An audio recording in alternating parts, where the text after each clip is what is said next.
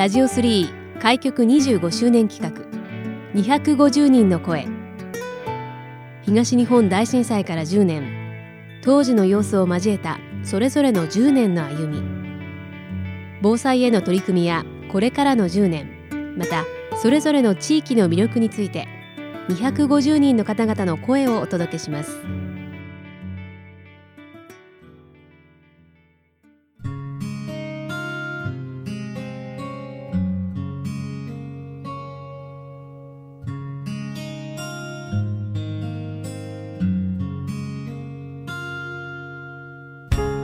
ラジオ3開局25周年企画250人の声。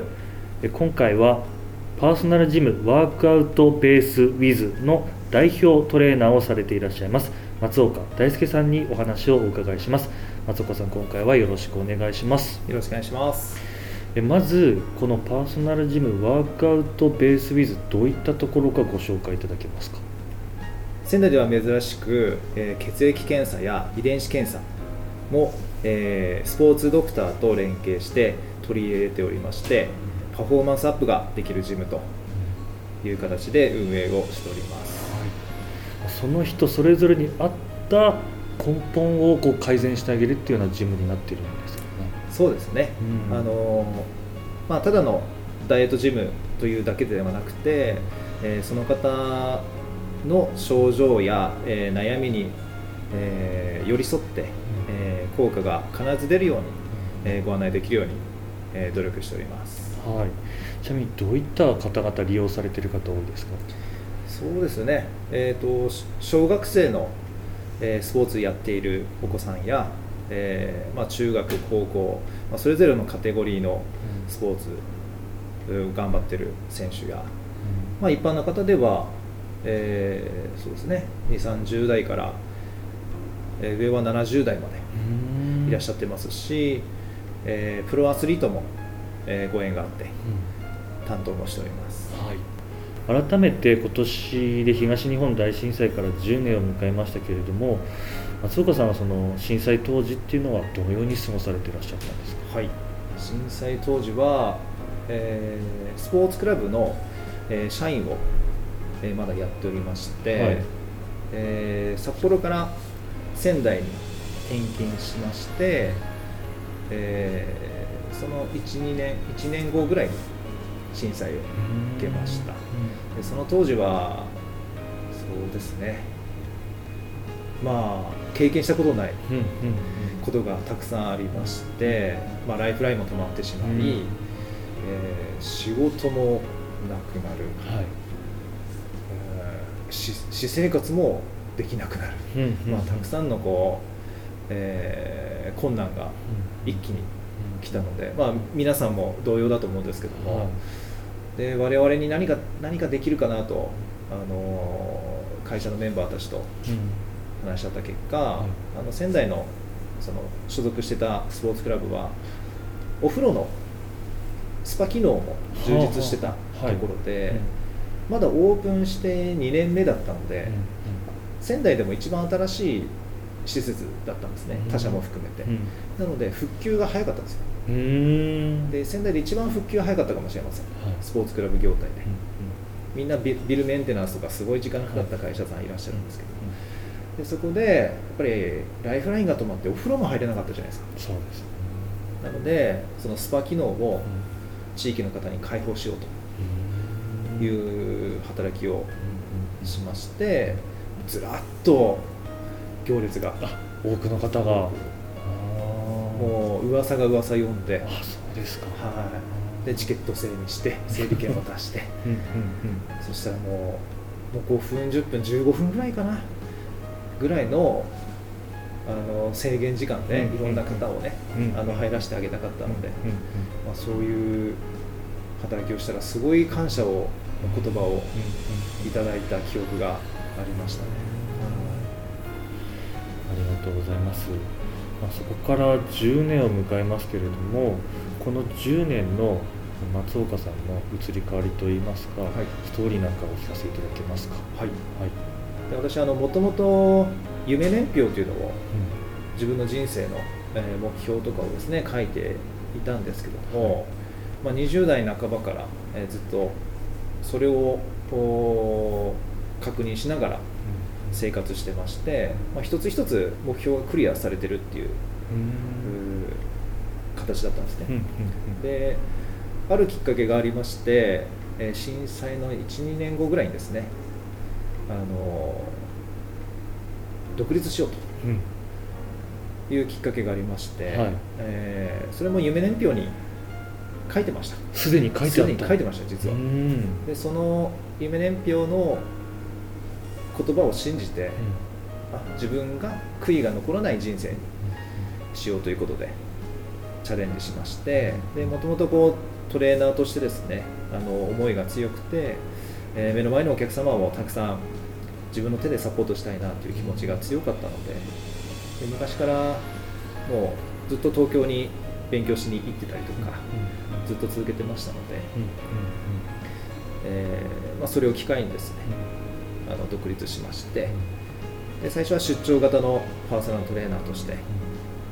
えー活動しておりました、どういったところで出張でこうそうですね。仙台市内のあの地下鉄南北線沿線上にある、えースポーツクラブ様とうん。契約させていただいて、うん。45店舗を常に毎週うん。あの回ってましたね、はいでもそこからあのワークアウトベースウィズはい。に向かってこう取り組まれていらっしゃると思うんですけれどもそのあたりなんかはどうですか？始めるきっかけといいますか。そうですね、スポーツクラブのお客様とは別にあの外部で活動できるあの部屋を仲間と共有していまして、うん。そうするとだんだんこうご新規のお客様が外に増えましてうん。でだんだんこう、まあ、場所を活動場所をちょっと求め始めたんですね。もうちょっと大きい場所はい。とい。う時に、えーのこちらのテナント様と出会いがありまして、うんうんうん。それで2019年頃からはい。ですか、そうですね。うん。で2019年に、えっとあここでやろうと。いう決心をいたしまして、うん。はい、オープンさせましたちなみにちょっとお話すいません。前後しちゃうんですけれども、その2018年17年頃には札幌の方にもいろいろご縁があってあ。よく行かれてたっていう話も伺ってたんですけども。ね。はい、あのサッカーの指導者の方で、えー静岡学園に行ってブラジルでプロになった指導者の方とご縁がありましてあのその選手と、まあ、所属チームの選手たちの体を見てくださいというご依頼をいただいて、えー見始めまして、えーそしたらみるみるえー選手たちの、まあ、怪我も治るし、うん。パフォーマンスも上がるし、すごく信頼されるようになりまして、いつしかあの一緒に会社をやりませんかとはい。誘っていただいて、えー仙台の前の年にですねあの2018年かなはい。に、えー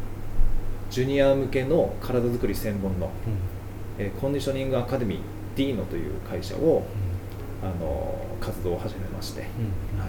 そこから札幌にも月1で出張を始めて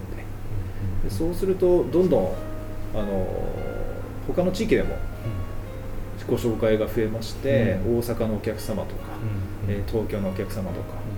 えーご縁がありまして、まあどんどんこう出張する機会が増えて技術の自信にもなりましたので、それで2019年に、まあ、いよいよオープンさせようと。いう決心にもなりました。ありがとうございます、まあ、そこから昨年はその新型コロナウイルス感染拡大の影響もあってだいぶ影響もあったかなと思うんですけどそのあたりはどうですか？そうですね。2019年9月にオープンしてで、まあ、ホームページの評判とかもうん。少しずつあのありましてご新規の方も増えてきたんですけどもちょうど半年ぐらいですね、うん。3月ぐらいに緊急事態とか始まりまして、まあ、まずご新規のご予約がうん。全部キャンセル、うん。なりました。ははい、そして出張型のパーソナルトレーナーをや当初から、うん。あのお世話になっていた、い、うん。えーご夫婦の方もお仕事を廃業されてしまってそれで、まあ、退会してしまったと、まあ、そういうちょっと別れのうん。えー時期にもなってしまったので、やっぱこう売り上げも、うん、そうですね。個人でやってた時よりも、うんさらに低い数値になったのでやっぱりこう経費が、えーテナントを構えてるとかかってますので、そう考えるとちょっと続けるのはまずいのかなと、いう葛藤にもなった時期もありましたね。まあ、ただそんな中もともとオンラインでも教えてらっしゃったというのも生きていたという話も伺ったんですけども。そうですね、はい。あの2017年頃からその札幌出張をしてた頃の、えー選手が、えー離れててもちょっと続けたいですと言ってくださって、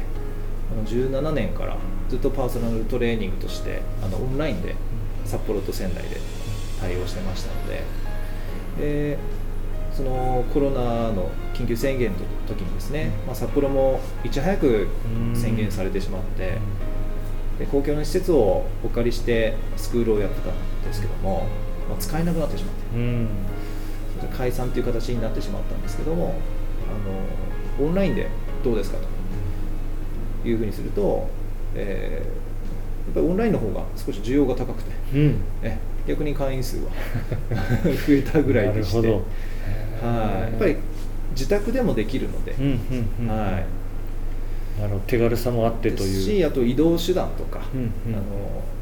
っぱり学校終わって練習終わってからだと、うん。やっぱりこう移動とか、そうですねねはい学生たちも、ね、夜遅くなってしまう、でも家だと安心して参加してくれることが多かったので、うん。逆に好評になりました。オンラインも好評です。ねありがとうございます。まあ、改めて松岡さんは仙台にいらっしゃってからまあ11、2年ぐらい経つということなんですけども、この仙台の好きなところといいますか、はい。あの魅力的だなと思うところとかありますか、はい。えー、と好きなところはやはり雪が降らないとこうろ、やんっぱり札幌にいますとなるほど。冬はすごく大変なんですよ、うんうんなのでそういった意味では、えーちょっと幸せを感じてます。うん仙台の地域の方々の印象というのはどうですか、あのーすごくあのいい方が多くてですね、あのー人情深いというか、そういう方が、あのーまあ、お付き合い、うん。させていただく方が多いので、あとご飯も美味しいですし、なるほど、美味しいお店もうん。ありますし、あの知り合いのお店もうん。すごく美味しいところなので、うーんあはりがとうございます。普段から夢年表をつけてらっしゃるはい。ということなんですが、それではこの先の10年に向けての目標だったり思いなんか最後お聞かせいただけますか？はい。えー、と個人的にはですねあの夢年表で確認すると、えー例えばトレーナー集団を作ったりあとは本ですね、まあ、書籍を出版したいとか、まあ、そういう大きな目標があるんですけども、まあ、幸いにもご縁があって、えー一緒にやりたいですというトレーナーもちらほら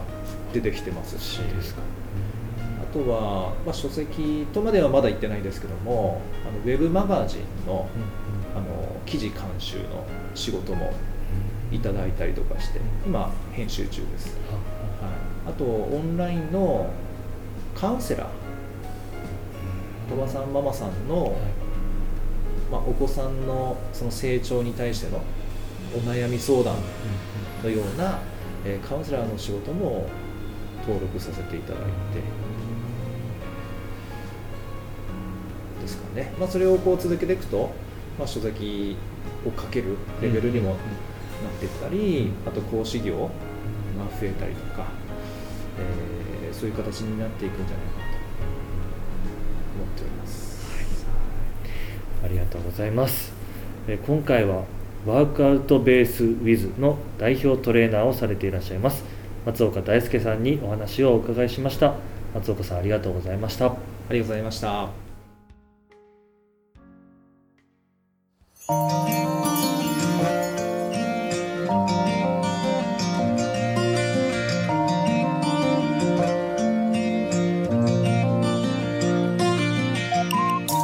ラジオ3開局25周年企画。